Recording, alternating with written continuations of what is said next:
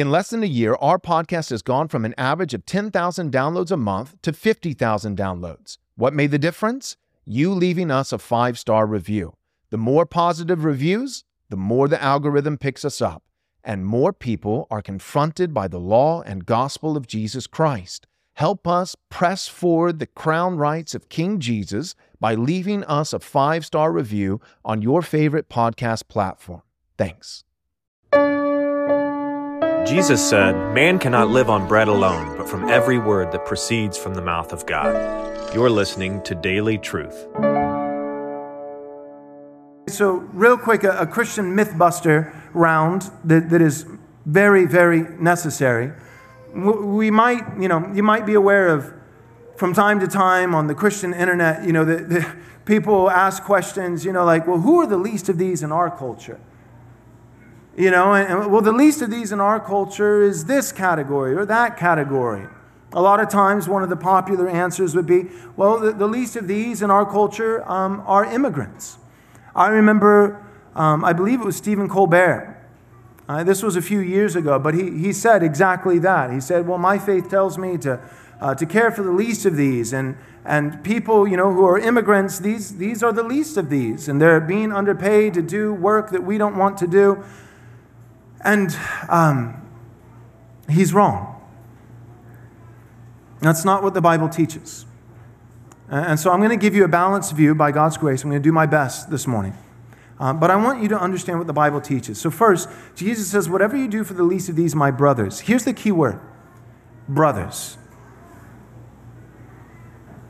When Jesus says, You visited me in prison, he's not talking about uh, visiting someone uh, who is in prison for theft and they're a pagan. If you visit them, you visited me. No, he says, whatever you've done for the least of these, my brothers. He's, he's actually talking about a Christian deliberately choosing to visit a Christian in prison the implication being, assume, uh, assumption being, that they're wrongfully imprisoned and being persecuted for preaching the gospel, and other Christians, at the cost to their own safety and security, are visiting this Christian who's locked up in order to care for them, in order to bring them supplies, to pray for them, to commune with them, because they are a Christian. Whatever you do for the least of these, my brothers, Another text to cross reference, to give you more than just one scripture. This is the same principle that we would find in Galatians chapter 6, where it says, As often as you have opportunity, do good to all, but especially the household of faith.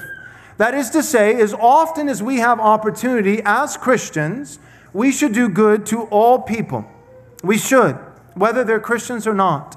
But especially, that is, but prioritize the household of faith.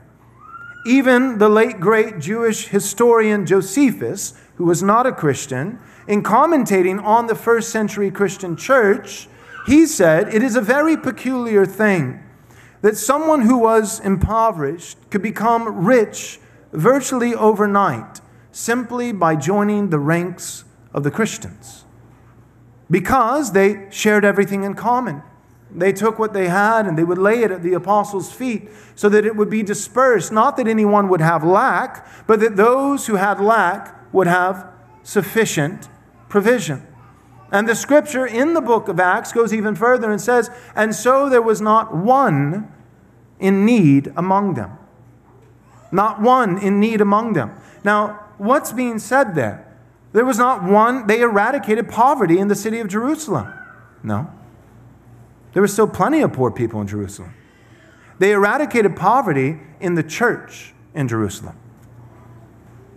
The church was cared for.